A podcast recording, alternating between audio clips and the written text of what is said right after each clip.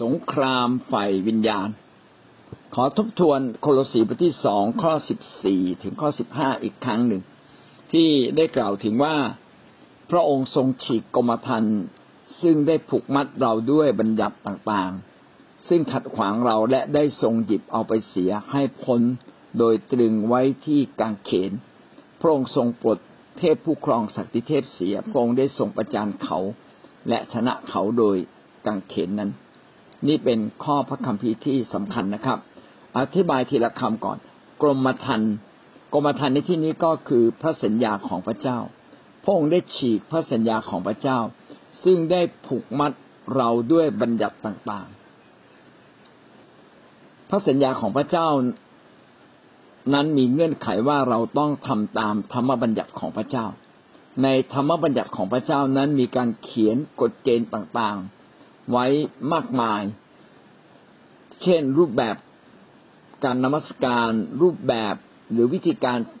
ชำระบาป แต่ว่าพระเยซูคริสต์นั้นได้ทรงโปรดยกสิ่งเหล่านี้ออกไปเสีย โดยการตายบนกางเขนของพระองค์ทำให้เราได้รับการยกโทษบาปไม่ต้องถวายเครื่องบูชาต่อไป เพราะว่าพระองค์ได้เป็นเครื่องบูชาที่ถวายเพียงครั้งเดียวก็มีผลตลอดไป ดังนั้นพระสัญญาของพระเจ้าที่ถูกผูกพันไว้กับบัญญัติว่าต้องทำตามบัญญัติทุกข้อทุกตอนนั้น ก็กลายเป็นว่าเรานั้นสามารถมาถึงพระสัญญาของพระเจ้าโดยความเชื่อ คือเชื่อการลบบาปของพระเยซูคริสต์พระคัมภีร์จึงเขียนไว้ว่าบัญญัติต่างๆ ซึ่งขัดขวางเรา ที่ขัดขวางเรา เพราะว่าเราไม่สามารถทำตามบทบัญญัติของพระเจ้าได้ทุกข้อ เพราะความอ่อนแอของเราเอง เพราะเราไม่มีความมั่นใจว่าพระเยซูคริสต์หรือพระเจ้าทรงยกโทษเราจริง ๆแล้ว ดังนั้นการที่พระองค์ตายบนกางเขนจึงเป็นการหยิบให้พ้น หยิบให้พ้นก็คือหยิบกรมธรรม์ก็คือพระสัญญาของพระเจ้าที่ถูกผูกมัดไว้โดยธรรมบัญญัติ ที่เราต้องทำตามทุกข้อนั้นให้พ้นไปเสีย ดังนั้นการตายที่กังเขนของพระเจ้าเนี่ยจึงเป็นการ ทำให้เรานั้นมาถึงพระสัญญาของพระเจ้าไม่ใช่โดยการทำดีหรือโดยการถวายเครื่องบูชาทำตามกฎเกณฑ์ของพระเจ้า แต่เป็นการเชื่อในการทรงไถ่ของพระคริสต์ซึ่งมีผลต่อเราตลอดไป เพียงแค่เราสารภาพบาปบาปและความชั่วร้ายของเรา ก็ได้รับการลบทิ้งแล้ว ข้อสิบห้ากล่าวว่าพระองค์ทรงปลดเทพผู้ครองศักดิเทพเสียพระองค์ได้ทรงประจานเขา และชนะเขาโดยกังเขนนั้น พระคัมภีร์ได้บอกว่าอำนาจของซาตานของเทพผู้ครอง และก็ศักดิเทพคือเทพที่มีอำนาจเทพผู้ครองคือเทพที่ปกครองตามดินแดนต่าง ๆ นั้น ก็ได้หมดสิ้นแล้วพระองค์ได้ประกาศชัยชนะว่าการที่พระองค์นั้นทรงฟื้นขึ้นจากความตาย ก็สามารถชนะเหล็กในแห่งความตายของซาตาน ซึ่งซาตานได้ใช้สองสิ่งด้วยกันนะครับ คือใช้ อำนาจแห่งความตาย นี่คืออาวุธของมัน แล้วก็อีกอันหนึ่งก็คือ ธรรมบัญญัติที่ต้องทำตามกฎธรรมบัญญัติ การทำตามธรรมบัญญัติทุกข้อทุกตอน ซึ่งต้องทำโดยความเข้มแข็งจริง ๆ แล้วก็ทำโดยการถวายบูชานั้น พระเจ้าได้ยกสองสิ่งนี้ออกไป พอยกออกไปเนี่ยมารซาตานก็หมดพลังหมดอำนาจ เรามาเราไม่ได้ต้องเราไม่ได้ต้องทำตามธรรมบัญญัติอย่างเป็นลายลักษณ์อักษรอีกแล้ว แต่ว่าบัญญัติของพระเจ้าเข้ามาอยู่ในใจเรา จึงทำให้เราสามารถอยู่ในบัญญัติของพระเจ้า ไม่ต้องถูกบังคับ แต่เราเป็นไปตามบทบัญญัติของพระเจ้าอย่างง่าย ๆ เมื่อพระวิญญาณบริสุทธิ์อยู่กับเรา เราก็อยู่ในบทบัญญัติของพระเจ้าเอง อันนี้ก็เป็นการชนะธรรมบัญญัติต่างๆ ซึ่งมารซาตานใช้มาเพื่อจะทำให้เรานั้นฟ้องผิดตัวเราเอง เมื่อเราทำไม่ได้ เราก็จะเกิดอาการฟ้องผิด แล้วก็ไม่อยากจะทำดีต่อไป แต่ว่าพระเจ้าได้ชนะแล้ว แล้วก็ชนะซาตานอย่างจบสิ้น เพราะว่าได้ทำปราบซาตานลง ได้ปราบซาตานลง แล้วก็ซาตานก็ หมดอำนาจความตายของมันซึ่งเคยมีบทบาทต่อมนุษย์ต่อไปนี้ ความตายที่มันใช้นั้น จะไม่สามารถมีผลต่อคนที่เชื่อในองค์พระเยซู เพราะว่าพระเยซูฟื้นขึ้นจากความตายแล้ว เราทั้งหลายจึงไม่อยู่ภายใต้อำนาจของซาตาน เราจะฟื้นจากความตายด้วยเช่นเดียวกัน สรุปก็คือซาตานนั้นถูกปราบแล้ว มันพ่ายแพ้อย่างราบคาบ มันถูกประจานละ นะครับ มันหมดฤทธิ์อำนาจของมัน นี่คือสัจธรรมที่ชัดเจนแจ่มแจ้ง แล้วต้องยึดข้อนี้ไว้ เวลาท่านต่อสู้กับซาตานต้องมั่นใจว่าซาตานแพ้แล้ว ท่านสามารถมีชัยชนะโดยการพึ่งพาพระเจ้าและโดยความเชื่อ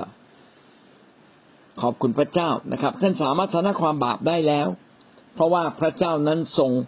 ปลดฤทธิ์อำนาจของซาตานลง ท่านสามารถตัดสินใจอย่างถูกต้องได้ ท่านไม่จำเป็นต้องตัดสินใจตามซาตานอีกต่อไปซาตานมาก็แค่ล่อลวง แต่ถ้าเราตัดสินใจถูกต้องซาตานก็ไม่มีสิทธิ์ในเราอีกต่อไป ผู้ที่เชื่อและรู้จักพระเจ้าและไว้วางใจในพระเจ้า ก็จะมีความยิ่งใหญ่โดยมีสิทธิอำนาจของพระเจ้าอยู่ในชีวิตนี้ แต่เดิมเราไม่ได้เป็นคนแบบนั้น แต่เดิมเราเราอยู่ในอาณาจักรแห่งความมืด อาณาจักรแห่งความมืดเราไม่ได้ไว้วางใจพระเจ้า เราก็ต้องต้องอยู่ภายใต้อำนาจของมันอยู่ใต้อำนาจของผีสางเทวดาต่างๆ แต่เมื่อเรามาเชื่อพระเยซูแล้ว เราไม่จำต้องอยู่ภายใต้อำนาจเหล่านี้อีกต่อไป เพียงแค่เชื่อในพระเยซู และโลหิตพระเยซูคริสต์ก็ชำระความบาปของเราหมดแล้วทำให้ซาตานไม่สามารถเล่นงานผ่านความบาปในชีวิตของเราอีกต่อไป เพราะว่าซาตานมันหมดอำนาจแล้ว เราเมื่อเราอธิษฐาน เราจึงต้องมั่นใจจริง ๆ ว่าพระเยซูคริสต์ยกโทษให้กับเรา แม้ว่าเราอาจจะยังไม่ได้เริ่มต้นชีวิตใหม่ แต่จงเชื่อเถิดว่าซาตานหมดอำนาจเราแล้ว และถ้าเราจะมั่นใจยิ่งขึ้น ก็ให้ดำเนินชีวิตใหม่ เมื่อเราดำเนินชีวิตใหม่ ก็ไม่เหลือซากให้ซาตานนำมาฟ้องผิดในตัวเรา เมื่อซาตานก็ได้พ่ายแพ้อย่างหมดรูปเรียบร้อยแล้วนะครับ ผมอยากจะเพิ่มเติมเรื่องการที่พระเยซูคริสต์ได้มาทำให้พันธสัญญาใหม่ พันธสัญญาเดิมสิ้นสุดลง และพันธสัญญาใหม่ของพระองค์มาถึงความสมบูรณ์ ผมได้รวบรวมไว้นะครับ ไว้ทั้งหมดหกเจ็ดประการด้วยกัน การที่พระเยซูรุกเข้ามาสู่อาณาจักรซาตานโดยตั้งอาณาจักรฝ่ายวิญญาณขึ้นมา หรือแผ่นดินของพระเจ้าขึ้นมานั้น ให้ให้แข็งแกร่งยิ่งขึ้น ยิ่งกว่าในยุคของสมัยพระคัมภีร์เดิม ในพระคัมภีร์เดิมก็มีอาณาจักรของพระเจ้า ซึ่งนำโดยผู้เผยพระวจนะ และเราทุกคนต้องทำตามบทบัญญัติโดยการถวายบูชา เชื่อฟังโดยทำตามกฎเกณฑ์ และบัญญัติของพระเจ้าอย่างเคร่งครัดและก็ต้องเข้าเฝ้าพระเจ้าไม่ใช่ทุกวัน แต่เข้าเฝ้าพระเจ้าตามวาระตามฤดูกาลซึ่งปีหนึ่งก็จะมีสามสี่รอบ หรือต้องเข้าเฝ้าพระเจ้าทุกวันสบาโต ทุกวันขึ้นค่ำอย่างนี้เป็นต้น แต่ในยุคนี้เราสามารถเข้าเฝ้าพระเจ้าได้ทุกวันทุกเวลา และเราก็ไม่ต้องถวายเครื่องบูชา เพราะว่าพระเจ้าทรงเป็นเครื่องบูชาให้กับเราเรียบร้อยแล้ว และพระวิญญาณบริสุทธิ์ก็ทรงอยู่ในเราทำให้เราสามารถเชื่อฟังหลักการและอยู่ในหลักการของพระเจ้าอย่างง่าย ๆ และพระวิญญาณบริสุทธิ์ก็เป็นผู้ที่นำเราไม่ใช่ผู้เผยพระวจนะ แล้วก็ยิ่งกว่านั้นเองนะครับ พระองค์ได้สร้างตั้งคิดจักรของพระเจ้าขึ้น เพื่อเราทุกคนจะอยู่ในคิดจักรและคริสตจักรก็เป็นที่ที่ปกป้องชีวิตของเรา เพราะว่ามีการอธิษฐานเผื่อกันและกัน ขอบคุณพระเจ้าสำหรับสิ่งเหล่านี้ที่พระเยซูคริสต์ได้ทำพระองค์มาในโลกนี้พระองค์ประกาศข่าวประเสริฐเอง พาคนกลับมาจากความมืดมาสู่ความสว่างเอง มาตั้งคิดจักของพระองค์เอง ก็เป็นความยิ่งใหญ่จริง ๆ การที่พระเยซูคริสต์มาที่นี้ทำให้เราเพิ่มความเชื่อและรับความรักของพระเยซูมากขึ้น ยิ่งกว่านั้นพระองค์ได้บรรจุธรรมบัญญัติ ไว้ในใจเราแทนที่จะอยู่ข้างนอกธรรมบัญญัติของพระเจ้าอยู่ในใจเรา อยู่ในมโนธรรมของเราทำให้เราทำตามธรรมบัญญัติอย่างง่าย ๆนะครับ ไม่ใช่เป็นการทำทำตามธรรมบัญญัติอย่างเคร่งครัด ในแบบเดิม แต่เมื่อชีวิตเราอยู่ในพระวิญญาณ ชีวิตเราก็บริสุทธิ์และอยู่ในธรรมบัญญัติเอง พระเยซูก็ได้ประทานพระวิญญาณบริสุทธิ์ เพื่อจะให้กำลังมากแก่เราสอนเราทุกสิ่ง และก็บอกเราทุกสิ่ง ก็ทำให้เราทั้งหลายนั้นได้พบกับพระเจ้าได้ง่ายขึ้นและได้รับพระสัญญาของพระเจ้า อย่างเต็มล้น นอกจากนั้นพระองค์ก็ยังสอนเราในการทำสงครามไฟวิญญาณ ให้สวมยุทธภัณฑ์ของพระเจ้าอย่างครบถ้วน ให้ลึกในพระวจนะ ให้เราอธิษฐาน ให้เราอธิษฐานเผื่อกันและกัน และเราผูกพันตัวอยู่ในคิดจักรนี่คือพระสัญญาของพระเจ้าอันใหม่ที่สมบูรณ์ยิ่งกว่าอันเดิม และนี่คือสิ่งที่พระคริสต์ได้ทรงทำเราจึงมั่นใจว่า พระองค์นั้นนำชัยชนะมาสู่ชีวิตของเราและมารซาตานได้พ่ายแพ้อย่างหมดรูปไปเรียบร้อยแล้ว เราขึ้นข้อสี่นะครับ ถึงแม้ว่าซาตานจะพ่ายแพ้ แต่ซาตานยังไม่ได้ถูกทำลาย นี่ก็เป็นเรื่องจริงอีกเรื่องหนึ่งตะกี้เราบอกว่าสัจธรรมที่ชัดเจนแน่นอนก็คือซาตานแพ้ราบคาบฝ่ายวิญญาณเรียบร้อยแล้ว แต่ยังมีข้อที่จริงอีกอันหนึ่งก็คือ แม้มันแพ้ฝ่ายวิญญาณ แม้มันแพ้ในสิทธิอำนาจ แม้มันแพ้ในทางนิติในแต่ในข้อที่จริงมันก็ยังมีกำลังอยู่ มันยังไม่ได้ถูกทำลายปราบจนหมดสิ้นอำนาจของมันก็ยังมีอยู่จริง มันจึงสามารถทำให้คนที่อ่อนแอในบางครั้ง ต้องเจ็บป่วย ต้องพบกับความทุกข์ยากลำบาก ต่างๆ นานา มันยังมีพิษอยู่ มันยังมีพิษอยู่ ถ้าจะเปรียบเป็นเหมือนอะไร เหมือนกับว่าเราป่วยแล้วเรากินยาไปแล้ว ยาที่เรากินเนี่ย มันฉมังมากเลยกินแล้วต้องหายแน่ แต่ขณะที่ยากำลังออกฤทธิ์ความเจ็บไข้มันก็ออกฤทธิ์เช่นเดียวกัน มันยังสู้กันอยู่ มันรอเวลาว่ายาออกฤทธิ์อย่างเต็มที่ แล้วความเจ็บไข้จะหายไป มนุษย์ก็เช่นเดียวกัน มนุษย์ที่อยู่ในโลกนี้แม้พระคริสต์จะทรงชนะมารแล้ว แต่มารมันก็ยังเหลือฤทธิ์เดชมันยังมีชีวิตอยู่ และสำคัญอย่างยิ่งก็คือมันก็จะมาก่อกวนทำร้ายคนที่อยู่ในความอ่อนแอ แต่ถ้าเราไม่ได้อยู่ในความอ่อนแอมารซาตานก็ทำอะไรเราไม่ได้นะครับ ดังนั้นจึงเป็นความจริงสองอย่างอยู่ด้วยกัน คือความจริงแรกก็คือ มารซาตานมันหมดฤทธิ์อำนาจไฟวิญญาณ เรียบร้อยแล้ว มันถูกลิดรอนสิทธิ์ที่ฟ้าสวรรค์เรียบร้อยแล้ว ขณะเดียวกันมันก็ยังมีชีวิตอยู่บ้าง มีกำลังอยู่ และมันกำลังจะแผงฤทธิ์อย่างรุนแรงที่สุดในยุคสุดท้ายนี้ เพราะว่ามันยังมีอยู่ มันยังเป็นอยู่ มันยังไม่ได้หมดอำนาจไปอย่างสิ้นซากนะครับ มันยังเหลืออำนาจอยู่ และมีผลต่อบรรดาคนที่อ่อนแอบรรดาคนที่เปิดช่องให้กับซาตานพี่น้องเราจึงต้องดำเนินชีวิตอย่างระมัดระวังและอย่างถูกต้องมากยิ่งขึ้นนะครับ เราจะประจักษ์แจ้งในฤทธานุภาพของพระเยซูคริสต์ที่มีผลต่อชีวิตของเรามากยิ่งขึ้น ถ้าเราได้ศึกษาในเอเฟซัส พระธรรมเอเฟซัสเป็นพระธรรมที่บอกกับเราว่าโดยเฉพาะบทที่หนึ่งนะครับทำให้เรารู้ว่าเราได้ชนะมารซาตานเรียบร้อยแล้ว เราไม่ใช่คนเดิมอีกต่อไป พระองค์ทรงโปรดให้เรามีสถานะใหม่ เป็นสถานะใหม่ไฟสวรรค์ และเรา จะมีชัยชนะร่วมกับพระองค์นะครับ นี่คือสิ่งที่พระคัมภีร์ได้พูดกับเราในเอเฟซัสบทที่หนึ่งและในยุคสุดท้ายแม้มาซาตานจะแผงฤทธิ์มากเพียงใดฤทธิ์อำนาจต่างๆ ของมันก็ไม่มีสิทธิ์เหนือเราถ้าหากว่าเราดำเนินชีวิตกับพระเจ้า ด้วยชีวิตที่บริสุทธิ์และพึ่งพาพระองค์จริง ๆ ในยอห์นบทที่สิบเจ็ดข้อสิบห้ากล่าวว่าข้าพระองค์ไม่ได้ขอให้พระองค์เอาเขาออกไปจากโลก แต่ขอปกป้องเขาไว้ให้พ้นจากมารร้าย แม้มันจะหมดอำนาจ แต่มันยังไม่ได้ถูกโยนลงไปในบึงไฟนรก ดังนั้นอำนาจและสิทธิอำนาจของมัน ก็ยังจะมีคงอยู่บ้าง พระเจ้าจึงบอกว่า พระเจ้าขออธิในบทที่สิบเจ็ดพระเยซูคริสต์อธิษฐานให้เรา มีชัยชนะเหมือซาตานที่มันยังมีอำนาจอยู่บ้างในแผ่นดินโลกนี้ ขอพระเจ้าปกป้องชีวิตของเราให้พ้นจากซาตาน ก็กำลังบอกว่าแม้โดยนิตินัยซาตานแพ้ไปแล้ว แต่โดยพฤตินัยซาตานก็ยังพอมีอำนาจอยู่บ้าง และสามารถจะจัดการกับคริสเตียนที่ยังเผลออยู่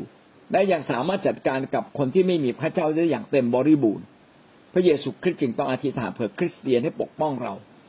มัทธิวบทที่หกข้อสิบสามก็เก่าทำนองเดียวกัน ขออย่านำข้าพระองค์เข้าไปในการทดลอง แต่ขอให้พ้นจากซึ่งชั่วร้าย เหตุว่าราชอำนาจและฤทธิ์เดชและพระสิริเป็นของพระองค์สิบสิบไปเป็นนิดอาเมน สิ่งนี้บอกกับเราว่าโดยคำอธิษฐาน เราจะไม่ต้องเข้าสู่การทดลอง ไม่ต้องถูกมารซาตานเล่นงาน จึงเป็นการย้ำว่าคริสเตียนจำเป็นอย่างยิ่งที่ต้องอธิษฐาน หมายความว่าเราจะไม่อยู่ภายใต้การครอบงำของซาตานอีกต่อไป นี่เป็นหลักในการทำสงครามไฟวิญญาณ ถ้าเราไม่ต้องเข้าสู่การทดลอง พี่น้องก็ไม่เพียงพรำเพราะว่าการทดลอง เรากำลังอยู่ในความอ่อนแอและอำนาจแห่งความชั่วร้ายจะครอบงำเราจะมีฤทธิ์อำนาจเหนือเรา แต่ถ้าเราไม่เข้าสู่การทดลอง พี่น้องเราก็ไม่อยู่ภายใต้อำนาจของมันขอยกตัวอย่าง เช่น วันหวยออกเนี่ย ถ้าเราไม่ไปเล่นหวย ก็ไม่มีทางเสียทรัพย์จริงไหมครับ ดีที่สุดคือวันหวยออกก็ปิดวิทยุนะครับ ไม่ฟังไม่ฟังเสียงว่า ออกเลขอะไร และเราก็ไม่ซื้อนะครับ ไม่เก็บเงินไว้ในตัวเลย ไม่ไปที่แผง ไม่ไปซื้อเงินเชื่อนะครับ วันที่เขาออกหวยเราก็ตั้งกลุ่มอธิษฐานกันเลย แบบนี้นะครับ ถูกปกป้องไว้เรียบร้อยแล้ว เมื่อเราไม่ไปซื้อหวย เราก็ไม่มีทางเสียเงินเพราะหวยเราก็จะมีชัยชนะอย่างแท้จริง สิ่งนี้ก็เป็นสิ่งที่สอนเรานะครับว่า ศัตรูของเราก็คือซาตานมันมีเวลาของมันที่จะหลอกลวงเรา เพียงแต่เราอยากเข้าไปให้มันหลอกลวง เท่านั้นเองคิดจักที่สามารถชนะซาตานได้ต้องเป็นคิดจักที่ร่วมใจกันในการอธิษฐานเพื่อกันและกัน ต้องเป็นคิดจักที่เต็มล้นด้วยพระวิญญาณ และเป็นคิดจักที่ตั้งใจต่อสู้กับการผูกมัดของซาตาน ตั้งใจทำตรงกันข้ามกับซาตาน และเราก็จะมีชัยชนะเหนือซาตานอย่างแน่นอน ต่อมาเราขึ้นประการที่สองอยู่ในหน้าที่เก้านะครับ อาวุธที่ใช้ในสงครามไฟวิญญาณ ในเมื่อเราต้องเข้าสู่สงครามไฟวิญญาณ เราไม่เพียงแต่อธิษฐานขอพระเจ้าปกป้องเราและไม่พ้นให้พ้นจากสิ่งสิ่งซึ่งชั่วร้าย เราต้องติดอาวุธครับ มีคลังสรรพอาวุธของพระเจ้า มากมาย และคลังอาวุธที่สำคัญที่สุดก็คือการอธิษฐาน และการอธิษฐานตามพระธรรมเอเฟซัสเป็นสิ่งที่จะช่วยเราอย่างมาก ในเอเฟซัสบทที่หกได้พูดถึงยุทธภัณฑ์ของพระเจ้าทั้งชุด ซึ่งเราจะต้องสวมใส่ และเราต้องนำมาอธิษฐานให้เกิดผล ถ้าเราพูดถึงพระธรรมเอเฟซัส เราก็จะเห็นถึงอาวุธฝ่ายวิญญาณ ซึ่งมีอยู่มากมาย จริงๆแล้วถ้าเราได้อ่านพระธรรมเอเฟซัสตั้งแต่บทที่หนึ่งเป็นต้นไปเราจะเห็นว่าได้เขียนไว้หลายสิ่งหลายอย่าง ในบทที่หนึ่งและบทที่สองเมื่อเรามาเชื่อพระเยซูคริสต์เราจะมีสถานะใหม่ เราจะมีเป้าหมายใหม่ในชีวิตของเรา สิ่งนี้เราต้องเข้าใจตามพระวจนะของพระเจ้า จะมีจุดยืนใหม่ จุดยืนเดิมของมนุษย์เนี่ย อยู่เพื่อโลก อยู่เพื่อความร่ำรวย อยู่เพื่อหาความสุข แต่จุดยืนใหม่ในพระเจ้านั้น เราถูกปลดปล่อยแล้ว เราไม่ได้ดำเนินชีวิตอยู่เพื่อโลก แต่เราดำเนินชีวิตอยู่เพื่อพระเจ้า เราดำเนินชีวิตอย่างมีความสุข โดยการให้โดยการทำดี ไม่ใช่โดยการตักตวง เห็นไหมว่าเราต้องการความสุขเหมือนเดิม แต่เป็นความสุขที่เกิดจากการให้ ความสุขที่เกิดจากการได้รับใช้พระองค์ ไม่ได้เกิดจากความสุขที่เราสะสมทรัพย์เยอะๆสะสมที่ดินสะสมรถมากมายสะสมทองคำมากมาย ไม่ใช่เป็นแบบนั้น เรามีสถานะใหม่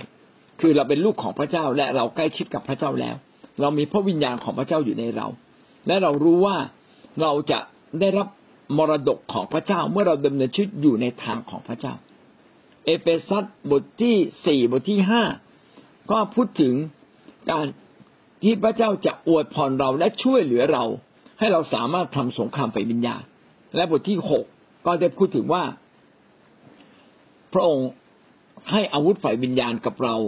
และถ้าเราติดอาวุธฝ่ายวิญญาณ เราจะสู้รบ และมีชัยชนะฝ่ายวิญญาณ ไม่ไม่เพียงแต่เราต้องอธิษฐานกับพระเจ้า อย่างเข้มข้นนะครับ ตามที่ อเฟซัสได้บอกให้เราไว้นะครับ เรายังต้องมีสิ่งหนึ่งที่ต้องยึดเอาไว้อย่างสำคัญยิ่ง ก็คือเราต้องอยู่ในระบบของพระเจ้า การที่เราอยู่ในระบบของพระเจ้า ก็คือการที่เราต้องนบนอบเชื่อฟังอยู่ในสิทธิอำนาจ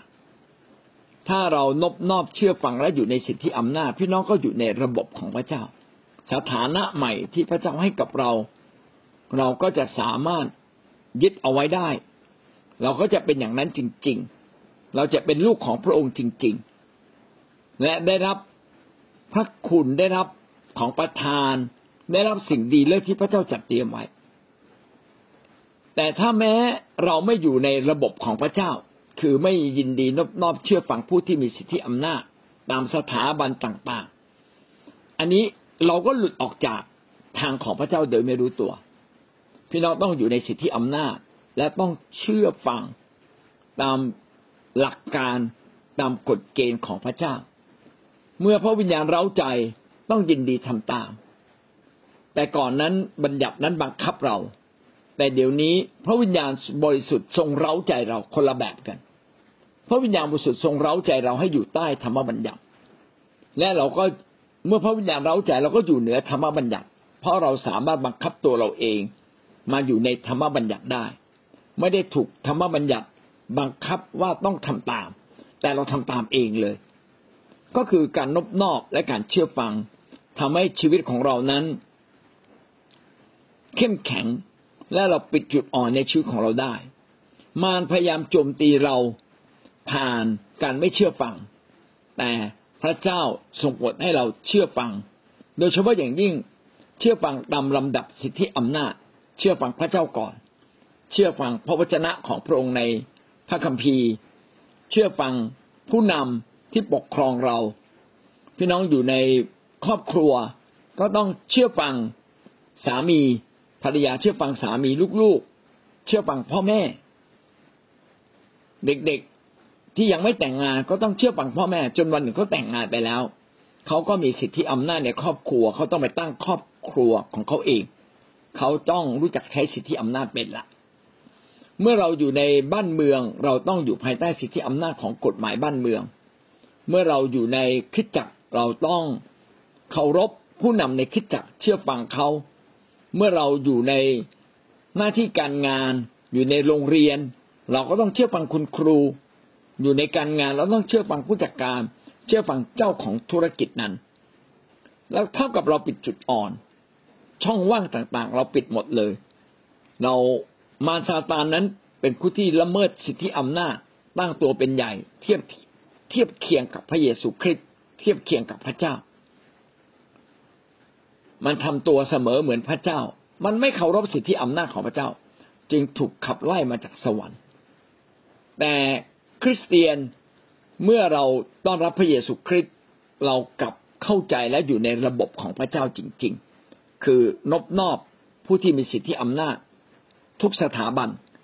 ที่เราอยู่ และก็เชื่อฟังตามหลักการกฎเกณฑ์ของพระเจ้า เชื่อฟังพระเจ้า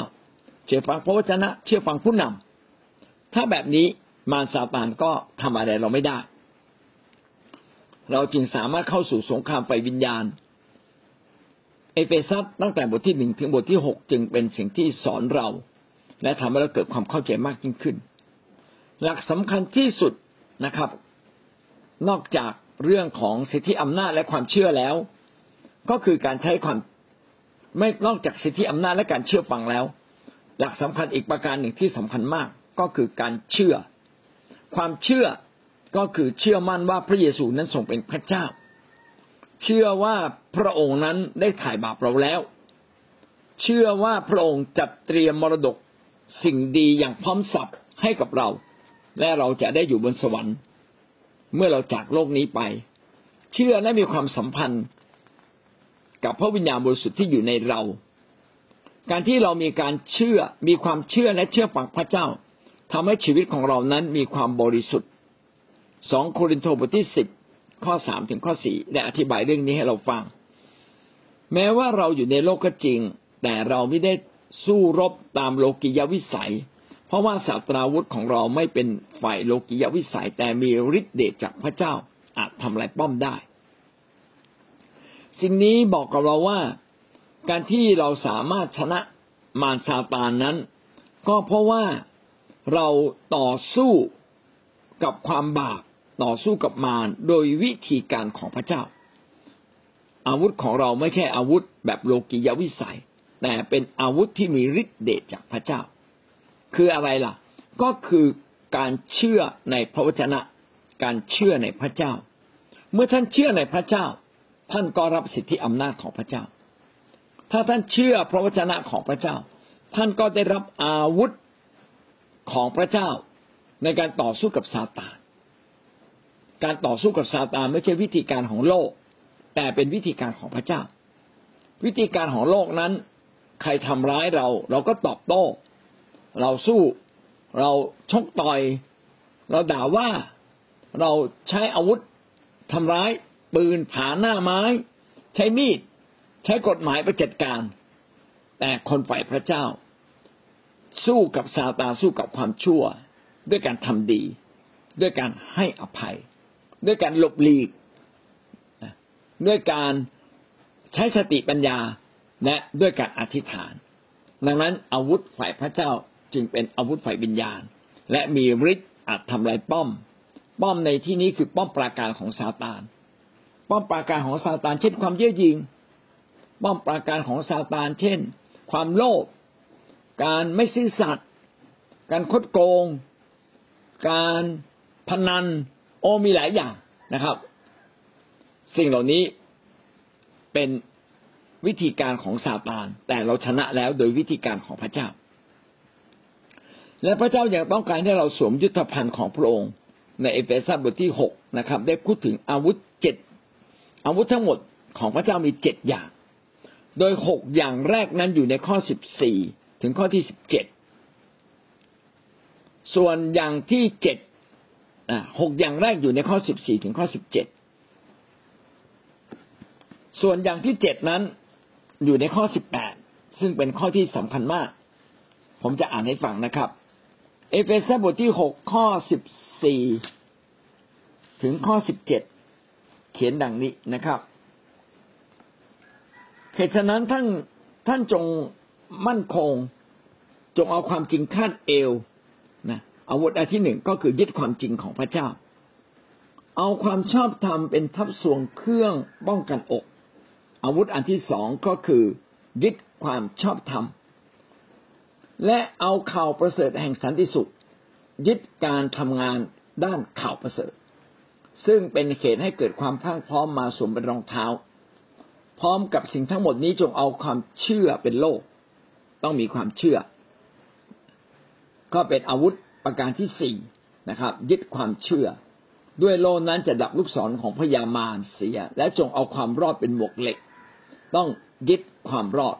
เป้าประสงค์หลักของเราไม่ได้อยู่ในโลกนี้ตลอดไป แต่เราต้องการอยู่กับพระเจ้าตลอดไป ยึดความรอดนั่นคืออาวุธห้าประการ อาวุธประการที่หกก็คือพระแสงของพระวิญญาณ ก็คือฤทธิเดชของพระวิญญาณ ซึ่งพระวิญญาณนั้นทำงานผ่านพระวจนะของพระเจ้า เราจึงต้องมีพระวจนะของพระเจ้าที่ดังขึ้นมาในใจต้องฟังเสียงพระวิญญาณ และเราจะมีคำตอบ มีคำตอบ คำตอบส่วนใหญ่ ทั้งสิ้นก็คือพระวจนะของพระองค์นั่นเอง แต่เป็นพระวจนะที่พระเจ้านั้นจัดสรรขึ้นมา เหมือนกับเวลาพี่น้องจะผ่าตัด หมอจะผ่าตัดเนี่ยมีมีดหลายชนิดมากเลย แต่พอเจอเส้นประสาทมันต้องใช้มีดขนาดเล็ก ต้องมีคีมเพื่อไปคีบสิ่งนู้นสิ่งนี้ คีบเส้นเลือด อาวุธแต่ละอย่างใช้ไม่เหมือนกัน อาวุธฝ่ายวิญญาณที่สำคัญมากคือ พระวจนะของพระเจ้าที่มาจากพระวิญญาณ เป็นคำเรมาเราจึงต้องมีหูฝ่ายวิญญาณมีตาฝ่ายวิญญาณที่ที่เราจะเห็น ทั้งหมดนี่คืออาวุธหกประการ ที่เขียนไว้ในเอเฟซัสแล้วก็ประการสุดท้ายเป็นประการที่เจ็ดก็คือการอธิษฐาน การอธิษฐานนี้เขียนไว้ห้าแบบที่สำคัญ คืออธิษฐานวิงวอน วิงวอนทุกอย่างขอโดยพระวิญญาณทุกเวลา ขอโดยพระวิญญาณแล้วขอโดยทุกเวลา แล้วก็อธิษฐานเผื่อทุกอย่าง อธิษฐานเผื่อธรรมิกชนและเผื่อผู้นำทั้งหมดห้าประการ ทั้งหมดคือการอธิษฐาน เราจึงต้องมีชีวิตอธิษฐาน ถ้าเราไม่มีชีวิตอธิษฐานและไม่มีท่าทีในใจที่ถูกต้องตามพระวจนะ พี่น้องจะสู้รบกับซาตานไม่ได้ เราจึงต้องเชื่อฟัง การเชื่อฟังจริงเป็นหลักสำคัญ ที่ทำให้เรามาใกล้กับพระเจ้า การเชื่อฟังอยู่ในทางของพระเจ้าทำให้เราได้พบกับพระเจ้าทำให้เราสามารถร่วมงานกับพระองค์ทำให้เราเป็นอันหนึ่งอันเดียวกับพระเจ้า ความเชื่อนั้นจึงเป็นทั้งของประธานฝ่ายพระวิญญาณ และจึงเป็นทั้งผลของพระวิญญาณ เมื่อท่านมีพระวิญญาณอยู่ในชีวิต พี่น้องจะเริ่มมีความเชื่อเพิ่มขึ้น ท่านจะสัมผัสพระเจ้าง่ายขึ้น เมื่อคนมาเชื่อใหม่ ๆ เราจึงต้องให้รีบรับพระวิญญาณบริสุทธิ์ให้เต็มล้นอยู่ในชีวิต ผมก็มาสำรวจว่า อืมทำไมชีวิตคริสเตียนบางคน เป็นคริสเตียนเรียนก็เยอะ พระวจนะก็รู้ท่องได้จำได้ แต่ทำไมขาดกำลัง ก็ค้นพบว่าการที่เขาขาดกำลังนั้น เพราะว่าเขาขาดฤทธิเดชพระวิญญาณบริสุทธิ์นั่นเองฤทธิเดชพระวิญญาณบริสุทธิ์เนี่ยเป็นจุดเริ่มต้น ที่ทำให้พี่น้องมีกำลังขึ้นมาภายในตัวทำให้เราสู้กับบาปคือบาปเนี่ยวนเวียนอยู่เราตลอดเวลามันชวนเราตลอด เล่นไพ่นะ ไปเที่ยวนะโกหกสิเดี๋ยวเราจะได้เงิน คือบาปมันชวนตลอดเวลาแต่เมื่อเรามีพระวิญญาณบริสุทธิ์ พระวิญญาณบริสุทธิ์จะทำให้เราเนี่ยมีกำลังทำให้เราตัดสินใจถูก เอาละเขาบอกให้โกหกไม่โกหกดีกว่า ถ้าโกหกเราได้เงิน แต่ถ้าไม่โกหกได้พระเจ้า ไม่โกหกดีกว่า อย่างเงี้ยเป็นต้นพระวิญญาณจะเร้าใจเรา ก็ทำให้เราสามารถตัดสินใจอย่างถูกต้อง พระวิญญาณบริสุทธิ์จะทำให้เกิดความเชื่อมั่นในพระเจ้า เมื่อท่านพบกับพระเจ้าแล้ว ความเชื่อท่านจะเพิ่มบริบูรณ์เลย คือถึงขนาดบางครั้งไม่ต้องใช้ความเชื่ออีกเลย เพราะว่าพระเจ้าพูดสิ่งใด ท่านก็เห็นชัดๆอยู่แล้ว ท่านก็จะได้ เหนืออื่นใดนอกจากความเชื่อ พระวิญญาณบริสุทธิ์ช่วยเราเชื่อฟังพระองค์ โน้มตัวเรามาใกล้กับพระองค์ เราจึงเป็นคนที่เกิดผลมาก เพราะว่าเราเป็นคนที่นอบนอบ เชื่อฟังและยอมอยู่ในหลักการของพระเจ้าทุกอย่าง อยู่ในสิทธิอำนาจ อยู่ในหลักการพระคัมภีร์ นี่แหละ คือพระวิญญาณของพระเจ้าที่คอยช่วยเรา ความเชื่อที่แท้จริงต้องเป็นความเชื่อที่แสดงออก ความเชื่อที่ไม่แสดงออกไม่ประพฤติก็ไม่ใช่ความเชื่อที่แท้จริง เราจึงต้องแสดงออกด้วยการนบนอบต่อพระเจ้าสำแดงออกในชีวิตที่อยู่ในความสว่าง ไม่ได้อยู่ในความมืด ถ้าเราดำเนินชีวิตตรงกันข้ามกับความเชื่อในพระเจ้า ก็เท่ากับเรากำลังขัดแย้งกับพระเจ้าไปในตัว นั่นเป็นความเชื่อที่ไม่แท้จริง พระเจ้าจึงบอกเราว่า ถ้าเราอยู่ในพระเจ้า เราต้องมีความเชื่อบวกการเชื่อฟัง คนที่มีความเชื่อบวกการเชื่อฟัง ชีวิตของเขาก็จะบริสุทธิ์ บริสุทธิ์หมายความว่าถูกแยกไว้เป็นพิเศษเพื่อพระเจ้า บริสุทธิ์ในที่นี้มีสองความหมาย ความหมายแรกคือเราถูกแยกออกมาเพื่อเป็นของพระเจ้าโดยเฉพาะ เช่น เครื่องบูชาถูกแยกไว้เพื่อพระเจ้าเขาเรียกว่าเครื่องบูชาที่บริสุทธิ์ เครื่องใช้ไม้สอยในพระนิเวศ เอาไปใช้อย่างอื่นไม่ได้เลย มีเป็นของพระเจ้าเท่านั้น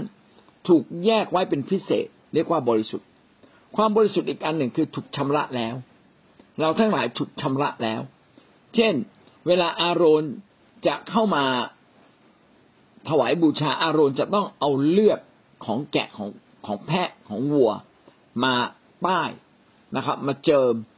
มาพรม แล้วสิ่งเหล่านั้นก็ถูกชำระให้สะอาด ชีวิตเราก็เช่นเดียวกัน เมื่อท่านมาหาพระเจ้าพี่น้องถูกชำระให้บริสุทธิ์ โดยฤทธิเดชพระเจ้าแห่งการทรงไถ่ของพระองค์แล้ว แต่เรายังต้องเชื่อและเชื่อฟัง การเชื่อและเชื่อฟังก็ทำให้ชีวิตเราบริสุทธิ์ยิ่งขึ้น ถ้าพูดไปแล้วมันก็เป็นเหมือนกับเป็นวงจรสามเหลี่ยมเป็นวงจรสามเหลี่ยม หรือเป็นวงกลม ในวงกลมเนี่ยมีคำว่าเชื่อ เมื่อเชื่อทำให้เกิดการเชื่อฟัง เมื่อเกิดการเชื่อฟังเราทำตามหลักการของพระเจ้าทำให้เรารับฤทธิ์เดชพระวิญญาณบริสุทธิ์ รับฤทธิ์เดชพระวิญญาณบริสุทธิ์ทำให้เราชีวิตเราบริสุทธิ์มากขึ้น เราถูกแยกออกมาเพื่อพระเจ้าโดยเฉพาะ เห็นไหมมันเป็นวงจร เชื่อเชื่อฟังรับฤทธิ์เดชชีวิตบริสุทธิ์ไม่ใช่โดยกำลังของเรา เพียงแค่เราตั้งใจจะเชื่อฟังฤทธิ์เดชพระวิญญาณบริสุทธิ์ก็จะโดนใจเรา ให้เราขันไปทางทิศที่ถูกต้องและยิ่งกว่านั้น ถ้าเรามีวงจรแบบเนี้ยอยู่ในคิดจักพี่น้องก็จะมีการชวนกันไปชวนกันมา ให้เราทำดี ให้เราไปรับใช้ เราจึงอยู่ต้องอยู่ในสังคม พี่น้องต้องมีสังกัด ไม่ใช่ดำเนินชีวิตเชื่อและเชื่อฟัง โดยอยู่คนเดียว พี่น้องอยู่คนเดียว มันก็ต้องแพ้นะครับ ไฟเล็กน้อยจะแพ้ฝนอย่างแน่นอน แต่ถ้าไฟกองไฟใหญ่ ๆ ฝนตกลงมากองไฟนั้นก็ยังไม่อยู่นะครับ เหมือนไฟไหม้ป่าทุกวันนี้ แม้ฝนตก แม้เอาสารเคมีไปสาดมัน ไปพ่นมัน ไฟก็ยังลุกอยู่ เช่นเดียวกัน เราจึงต้องอยู่ในเตาไฟ เตาไฟที่แท้จริงก็คือคริสตจักรของพระเจ้า เราจึงต้องพันผูกอยู่กับคริสตจักรของพระเจ้า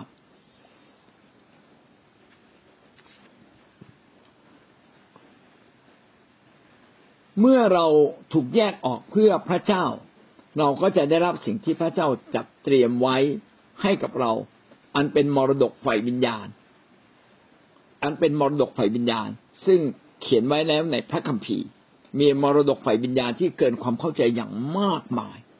เมื่อท่านเต็มล้นด้วยพระวิญญาณเมื่อท่านเชื่อและเชื่อฟัง ท่านก็ได้รับมรดกฝ่ายวิญญาณ และท่านก็จะมีชีวิตที่บริสุทธิ์ สิ่งที่โสมมสกปรกในโลกนี้ ก็จะไม่สามารถที่จะเอาชนะท่านได้ จึงไม่ใช่การที่เรา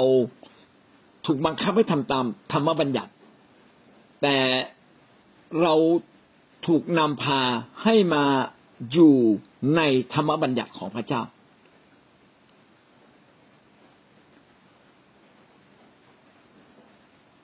อาเมน ครับ ขอให้เราดื่มดำอยู่กับพระวิญญาณ ดื่มด่าอยู่กับการดำเนินชีวิตกับพระเจ้า เป็นคนของพระเจ้าอย่างแท้จริง ความเชื่อเพิ่มขึ้น การเชื่อฟังเพิ่มขึ้น วิญญาณแห่งการ อยากจะทำตามพระเจ้าก็เพิ่มมากขึ้นมากขึ้น จนทำให้เราดำเนินชีวิตอย่าง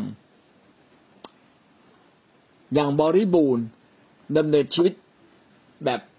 สบายๆไม่ใช่ดำเนินชีวิตโดยการถูกบังคับอยู่ในกฎเกณฑ์ หรือว่าถูกบังคับให้ลุกขึ้นมาอธิษฐาน ผมยกตัวอย่างเช่น การที่เรามาอธิษฐานการที่เรารับใช้พระเจ้าเนี่ย เช่นวันจันทร์ต้องไปตามคนกลับโบสถ์ วันอังคารดาวิดวันพุธทำแคร์วันพระรหัสทำพันธกิจ วันศุกร์อธิษฐานวันเสาร์เตรียมตัวซ้อมซ้อมนมัสการเตรียมเทศ วันอาทิตย์อยู่ในโบสถ์โอเราจะเห็นว่าตารางเวลานี่เป็นเหมือนการถูกบังคับ แต่ถ้าเรามีพระวิญญาณแห่งพระเจ้า และเราอยากให้พระเจ้าได้รับเกียรติ คือท่าทีในใจเราถูกต้อง พี่น้องการเชื่อฟังเนี่ย มันเป็นเรื่องอัตโนมัติ ถึงเวลาอยากตื่นขึ้นมาอธิษฐาน ถึงเวลาเราอยากจะสอนพระวจนะ พอพบลูกแกะ เราก็อภิบาลแกะ ดูแลแกะ มันเป็นเรื่องธรรมชาติถูกเคลื่อนโดยพระวิญญาณถูกเคลื่อนโดยความรัก เราเชื่อฟังโดยฤทธิเดชอำนาจแห่งพระเจ้า พี่น้องจะเห็นว่ามันเป็นการดำเนินชีวิตที่เบาแตกต่างจากในพระคัมภีร์เดิม ในพระคัมภีร์เดิมนั้นการดำเนินดำเนินชีวิตกับพระเจ้านั้น เป็นเหมือนถูกกฎเกณฑ์บังคับ พอทำผิดต้องจูงแพะจูงวัว ไปถวายบูชา และบางทีพระนิเวศของพระเจ้าก็ห่างไกลมากเลย คนอยู่ในกรุงเยรูซาเล็มได้เปรียบ แต่ถ้าอยู่กาลิลีนะอยู่ทางเหนือลำบากอยู่ใต้ลงไปก็ลำบาก คนอยู่เยรูซาเล็มได้เปรียบที่สุด และปุโรหิตก็ทำงานไม่กี่คนอยู่ในพระวิหาร แต่เดี๋ยวไม่เดี๋ยวนี้ไม่แล้ว เราทุกคนคือพระวิหารของพระเจ้า พระเจ้าสถิตอยู่กับเรา พระวิญญาณบริสุทธิ์สถิตอยู่กับเรา เพียงแต่เราต้องกลับมาสนิทสนมกับองค์พระวิญญาณของพระเจ้า เมื่อเราสนิทสนมกับองค์พระวิญญาณของพระเจ้า เราก็อยู่ในการเชื่อฟัง ชีวิตเราก็บริสุทธิ์ โดยไม่รู้ตัวเลย ดังนั้นการดำเนินชีวิตจริงต้องเป็นการดำเนินชีวิตแบบกับพระเจ้านะครับ และอยู่ในระบบของพระเจ้า โดยชีวิตจิตใจที่ไม่ได้เกิดจากการบังคับ แต่เกิดจาก การที่เราอยู่ใกล้กับพระเจ้าพระเจ้าพาเราไป แล้วเราก็ยินดีให้พระเจ้าพาไป เป็นการร่วมชีวิตกับพระองค์ เป็นการร่วมงานกับพระองค์ อยู่ตลอดเวลา เมื่อเรามาเป็นคริสเตียน เราจึงร่วมงานอยู่กับพระองค์ตลอดเวลา ฟังเสียงของพระเจ้าตลอดเวลาฤทธิ์อำนาจของพระเจ้าออกฤทธิ์กับเราตลอดเวลา ขอบคุณพระเจ้า และเมื่อเราดำเนินชีวิตเช่นนี้ ท่าทีในใจเราก็จะเริ่มเปลี่ยน แรงจูงใจข้างในก็จะเริ่มถูกต้อง แทนที่จะเพื่อตัวเองเพื่อโลก ก็จะกลับกลายมาเป็นเพื่อถวายเกียรติแด่พระเจ้าในความเชื่อแบบนี้จึงสอดคล้องและสามารถทำให้เราดำเนินชีวิต และเรามีลักษณะชีวิตที่แปรเปลี่ยนไปทำไมบางคนทำไม่ได้ล่ะ เพราะว่าเขาไม่ได้ขอจากพระเจ้า เขาไม่ได้อยู่ในฤทธิเดชของพระวิญญาณเขาไม่ได้เต็มล้นด้วยพระวิญญาณ หรือบางทีเขาไม่ได้อยู่ในคิดจักที่มีคำสอนและมีความเชื่อเช่นนี้ เราจึงต้องขอบคุณพระเจ้าที่เราอยู่ในคิดจักความหวัง ที่สอนเราได้นำเราอย่างกลมกลืนอย่างสมดุล เราไม่ได้ล้นในพระวิญญาณอย่างเดียว แต่เรามีพระวจนะของพระเจ้า และเราไม่ใช่มีแค่พระวจนะ และล้นในพระวิญญาณเราได้รับใช้พระเจ้า เราขยายอาณาจักรพระเจ้า เราไปประกาศ เราไปสอนสร้างคน เราไป อภิบาลแกะของพระเจ้า และเราก็ยังทำดีต่อสังคม เห็นไหมว่าเราทำทุกอย่างตามที่พระวิญญาณทรงขับเคลื่อน เราไม่ได้มีความสุขในพระวิญญาณอย่างเดียว เหมือนกับบางคนที่เขาล้นในพระวิญญาณ แล้วขอสันติสุขจากพระเจ้า อาจจะล้มลงนอน อาจจะร้องเป็นเพลง อาจจะร้องอะไรมากมายนะครับ แต่เราทำอย่างสมดุลและทำอย่างดีเลิศที่สุด เพื่อพระเจ้าจะใช้เราให้เกิดผลมากที่สุดในอาณาจักรของพระเจ้า ที่เราไม่สามารถทำได้ เพราะว่าเราไม่ได้ขอ ที่เราไม่ได้ขอ แล้วไม่ได้รับก็เพราะว่าที่เราขอเราไม่ได้รับก็เพราะว่าเราขอผิดหวังเพื่อไปตอบสนองกิเลสตัณหา แต่วิธีการของพระเจ้า เราขอเพื่อเราจะถวายเกียรติแด่พระเจ้า เอาละเรามาดูมีอาวุธหกสิ่งที่ใช้ในสงครามไฟวิญญาณ มีอะไรบ้าง ประการที่หนึ่งประการที่หนึ่งพระนามของพระเยซูหกสิ่งที่เราใช้ในการต่อสู้ทำสงครามไฟวิญญาณประการที่หนึ่งก็คือพระนามของพระเจ้า ผู้ที่มีสิทธิอำนาจสูงสุดก็คือนามของพระเยซูคริสต์ก็อยากจะเน้นตรงนี้นะครับ ว่าชื่อของพระเยซูคริสต์นั้น ในภาษาไทยอาจจะเรียกว่าพระเยซู ในภาษาฝรั่งอาจจะเรียกว่าจีซัสแต่ไม่ว่าจะออกสำเนียงออกมาแบบไหน ก็ไม่ได้ทำให้สิทธิอำนาจของพระเจ้าด้อยลง ไม่ได้ทำให้คนของพระเจ้าด้อยลง เช่นคนที่ฟิลิปปินส์นั้นชอบตั้งชื่อลูกว่าจีซัสชื่อนี้อาจจะไม่มีความหมายและไม่มีสิทธิอำนาจ เพราะว่าไม่ได้กล่าวถึงพระเยซูจริง ๆ ไม่ได้พูดถึงองค์พระเยซูคริสต์จริง ๆ เขากำลังพูดถึงลูกของเขา เพราะเขาชื่อจีซัสเอามาใช้เป็นชื่อลูก เขาพูดถึงลูกเขาไม่ได้พูดถึงนามของพระคริสต์แต่ในการเอ่ยชื่อคำว่าพระเจ้าพระเยซูคริสต์นี่แหละ ถ้าเรานึกถึงพระองค์ นั่นคือนามที่ยิ่งใหญ่ นั่นคือนามศักดิ์สิทธิ์นั่นคือนามที่เต็มด้วยสิทธิอำนาจ ดังนั้นความเชื่อของเรา จึงต้องถูกจารึกนะครับ ไว้ในชีวิตนี้ โดยผ่านพระเยซูคริสต์ครั้งใดก็ตามที่เรากล่าวนามของพระเยซูคริสต์ให้เรานึกถึงฤทธิ์เดชของพระเจ้า เพราะนามนั้นมีฤทธิ์เดชจริง ๆ นามนั้นจะถูกจารึกไว้ในหัวใจของเรา บางคนให้นามพระเยซูคริสต์เป็นเหมือนกับเส้นสายนะครับ อันนี้ไม่ถูก เราต้องให้นามของพระเยซูคริสต์ทรงเป็นเจ้านายในชีวิตของเรา ไม่ใช่แค่เส้นสาย เพราะเราไม่ได้รับพระเยซูคริสต์มาเป็นเจ้านาย เรารับพระเยซูคริสต์มาเพื่อช่วยเราบางสิ่งบางอย่าง อันนี้ไม่ถูก ในกิจการบทที่สิบเก้าข้อสิบห้าผีร้ายได้พูดกับเขา เขาในที่นี้ก็คือเสวาพระเยซูข้าก็คุ้นเคย เปาโลข้าก็รู้จัก แต่พวกเจ้าเป็นผู้ใดเล่า พระคัมภีร์นี้ได้พูดถึงเสวาว่าเสวาก็เอ่ยนามพระเยซู แต่ไม่ได้เอ่ยนามพระเยซูในภาวะในฐานะที่เป็นลูกของพระเจ้า ในภาวะในฐานะที่เรายอมจำนนต่อพระเยซู ดังนั้นการเอ่ยนามพระเยซูของเขาจึงเป็นการเอ่ยนามที่ไม่มีพลัง ผีก็เลยบอกว่า เสวาเจ้าไม่ต้องพูดหรอกนะ เจ้าไม่มีพลังอำนาจใด ๆ เลย กิจการบทที่สิบเก้าข้อสิบเจ็ดนะครับ ได้กล่าวต่อไปว่าเรื่องนั้นได้ลือไปถึงหูคนทั้งปวงที่อยู่ในเมืองเอเฟซัสทั้งพวกอยู่และพวกกรีกและคนทั้งปวงก็พากันมีความเกรงกลัว พระนามของพระเยซูเจ้า ก็เป็นที่ยกย่องสารเสริญ เราต้องพร้อมที่จะให้พระเจ้าเป็นใหญ่เหนือเรา เราต้องพร้อมที่จะมีชีวิตอยู่เพื่อพระเจ้า พร้อมที่จะเชื่อฟังพระเจ้า พร้อมที่จะให้เกียรติพระเจ้า การใช้นามแบบนี้นี่แหละจึงจะเป็นการใช้ที่เกิดผล ถ้าเราเอ่ยนามพระเยซูโดยไม่ได้มีความยำเกรงพระองค์ เอ่ยนามพระเยซูไม่ได้เชื่อในฤทธานุภาพของพระองค์จริง ๆ เราเอ่ยนามพระเยซูโดยที่ไม่ได้ตั้งใจที่อยากจะเป็นสาวก อยากจะเป็นคนที่เชื่อฟังพระองค์ ไม่ได้ให้เกียรติแด่พระองค์ นามนั้นก็ไม่มีฤทธิ์อำนาจแต่เมื่อเราให้นามของพระเจ้าทรงยิ่งใหญ่เหนือเรา และเราเชื่อเช่นนั้น ก็จะเป็นการเกิดผลอย่างมากมายอำนาจมืดก็ต้องหวั่นเกรงเมื่อเราเอ่ยนามพระเยซู เมื่อท่านขับขับผีในนามของพระเยซูผีก็กลัว ผีก็ตกใจนะครับ ยอห์นบทที่สิบสี่ข้อสิบสี่สิ่งใดที่ท่านขอในนามของเราเราจะกระทำสิ่งนั้น เมื่อท่านขอในนามของพระเยซูคริสต์พระองค์ผู้ทรงเป็นพระเจ้าก็จะกระทำให้สำเร็จตามคำที่เราขอ เพราะท่านขอในนามของพระเยซูมาระโกสิบหกข้อสิบเจ็ดมีคนเชื่อที่ไหนหมายสำคัญเหล่านี้จะบังเกิดขึ้นที่นั่น คือเขาจะขับผีออกในนามของเรา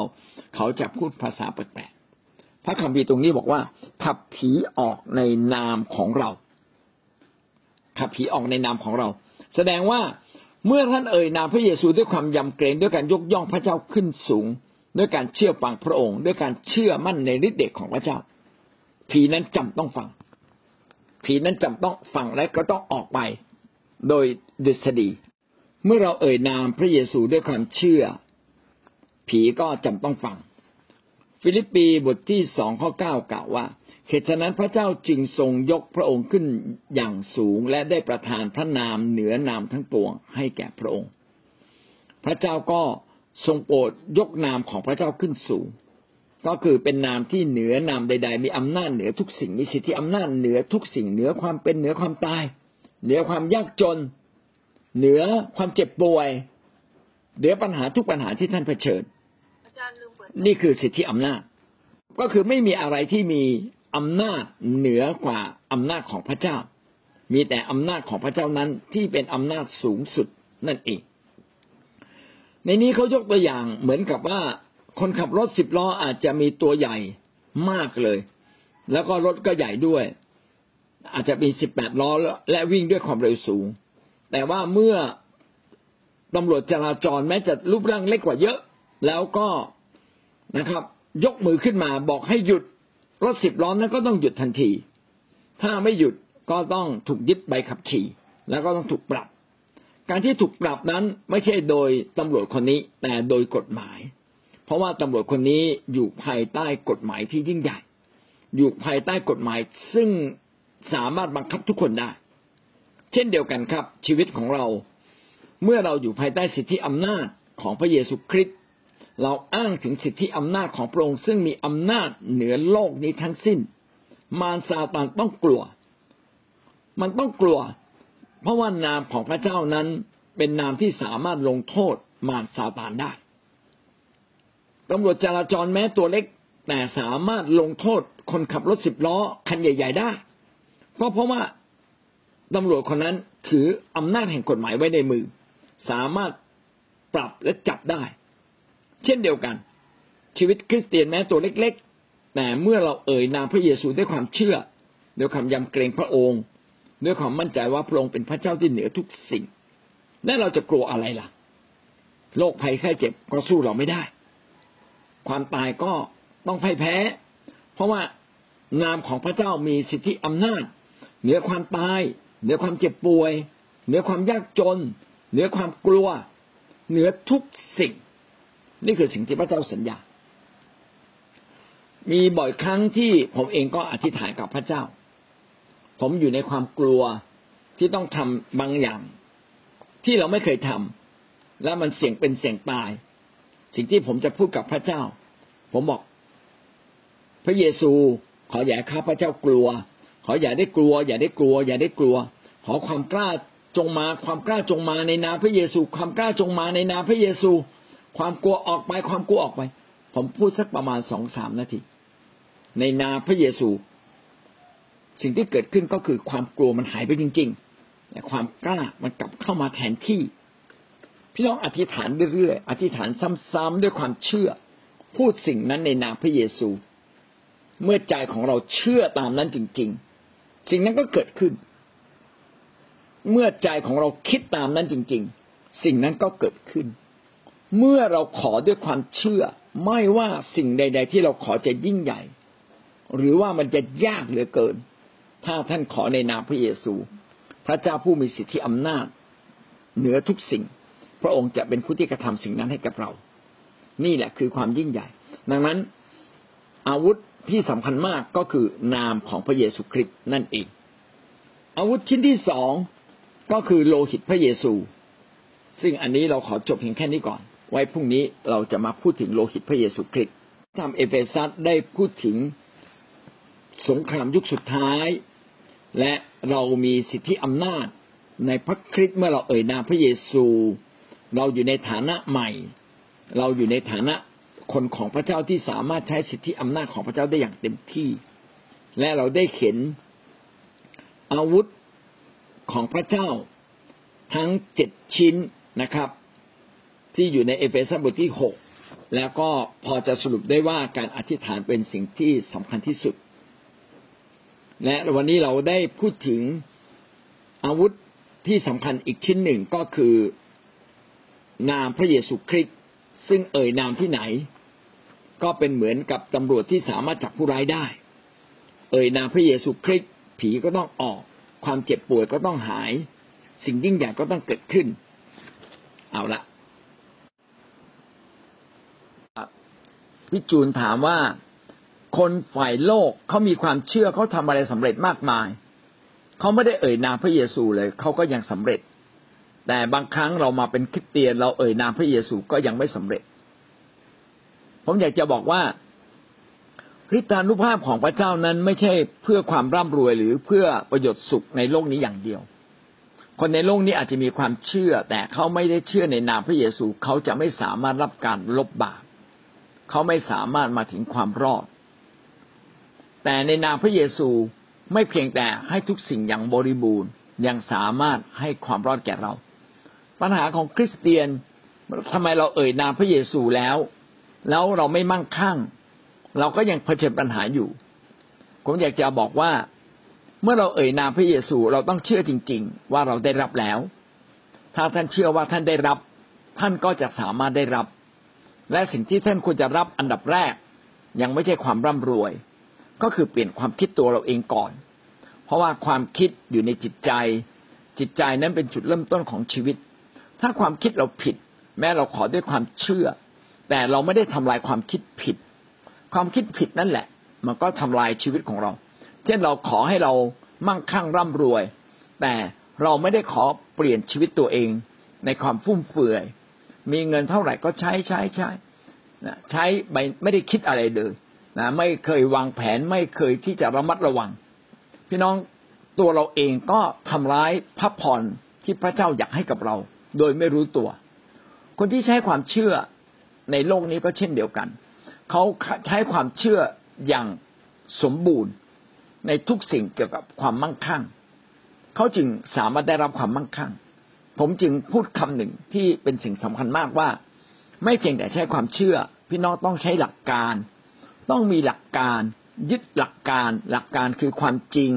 ที่พิสูจน์แล้ว หลักการพระเจ้า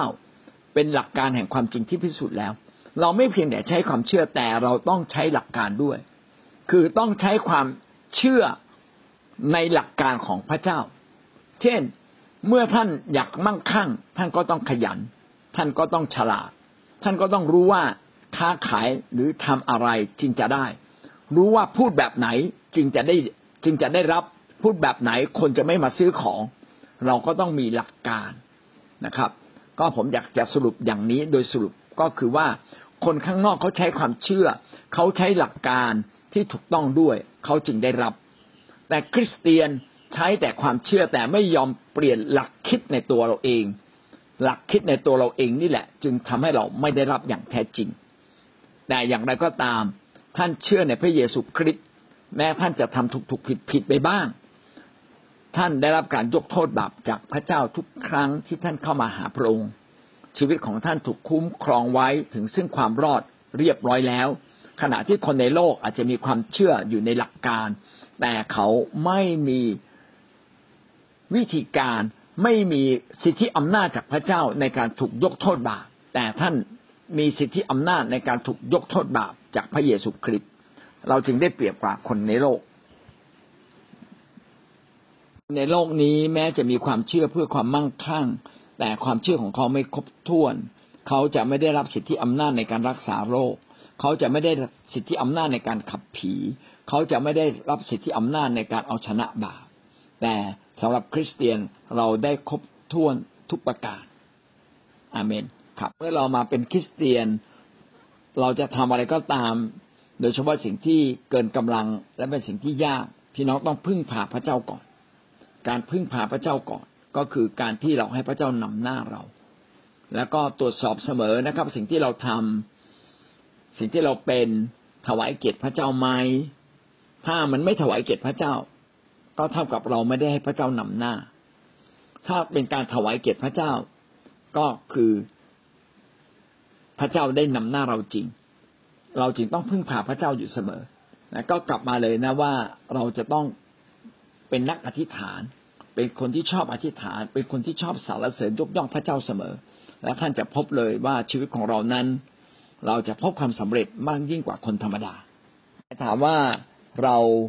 มีพระเยซูอย่างเดียวไม่พอใช่ไหมเรายังต้องสวมยุทธภัณฑ์ทั้งชุด เราต้องดำเนินชีวิตกับพระเจ้าอย่างถูกต้อง อันนี้เป็นเรื่องจริงนะครับ คือหลักใหญ่ที่สุดก็คือ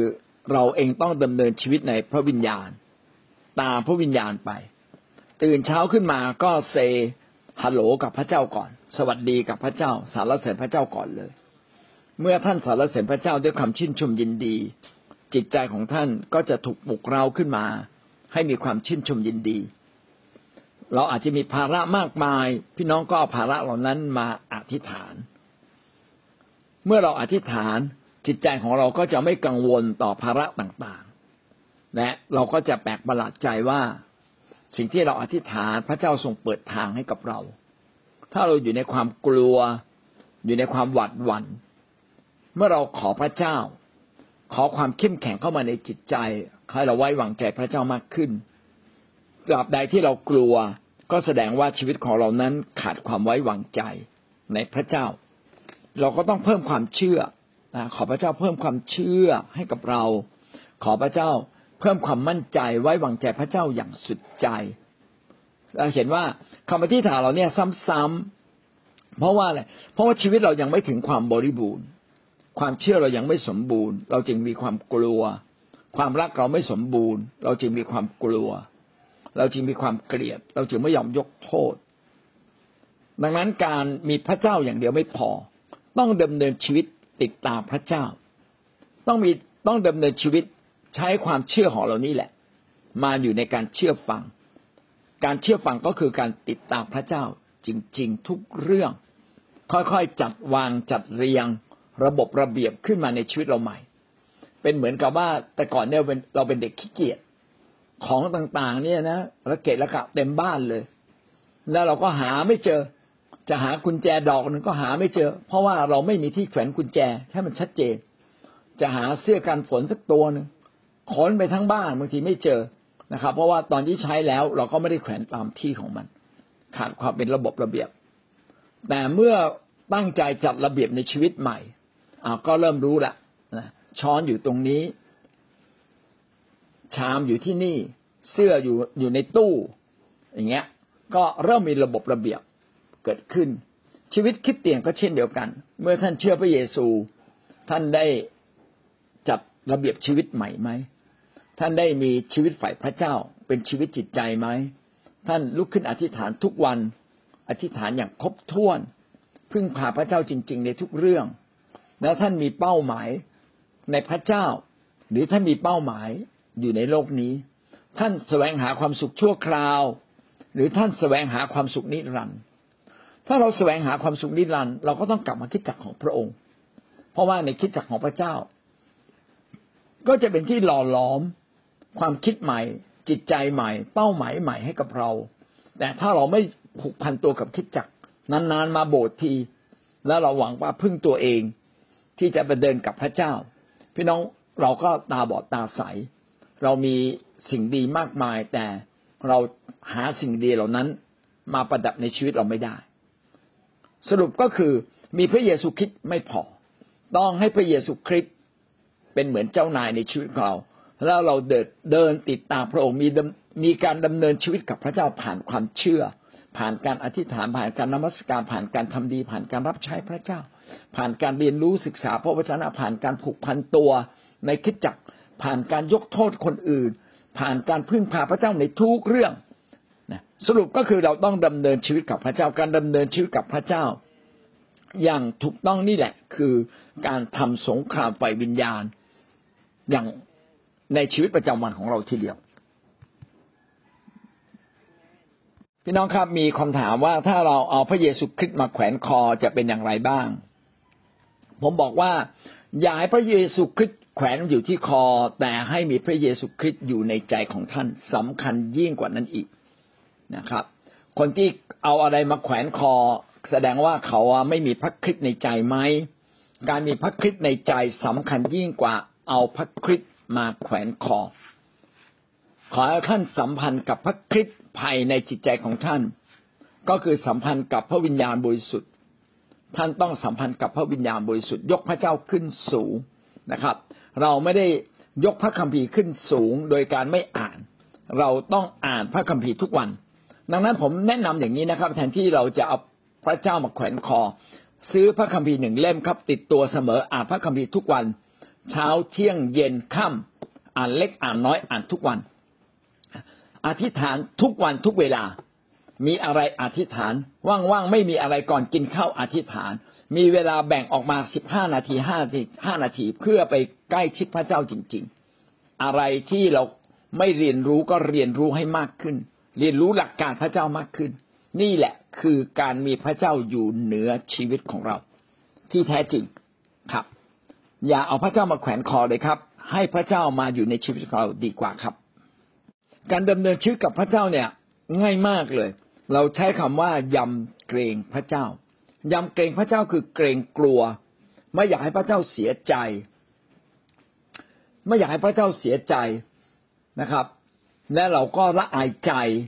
ที่จะทำผิดต่อพระองค์ นี่คือความยำเกรง ถ้าพี่น้องยำเกรงพระเจ้า เราจะอยู่ในบัญญัติของพระเจ้าโดยไม่รู้ตัวเลย เราจะไม่ทำสิ่งชั่ว เราจะไม่พูดสิ่งชั่ว เราจะพูดแต่สิ่งดี เราจะคิดแต่สิ่งดี เพราะเกรงว่าพระเจ้าจะเสียใจ เกรงว่าพระเจ้าอาจจะลงโทษเรา เกรงว่าพระเจ้าจะเอาเรื่องเอาเรากับเรานะครับ เหมือนกับแมวแมวอยู่นะครับ หนูก็กลัว แต่ถ้าแมวไม่อยู่หนูก็ร่าเริง ก็บางคนก็พูดแบบนี้นะครับ ให้พระเจ้าตั้งพระเจ้าอยู่ตรงหน้า ผมก็ว่าดีมากเลย พี่น้องต้องตั้งพระเจ้าอยู่ตรงหน้า เพื่อเราจะได้ยำเกรงพระองค์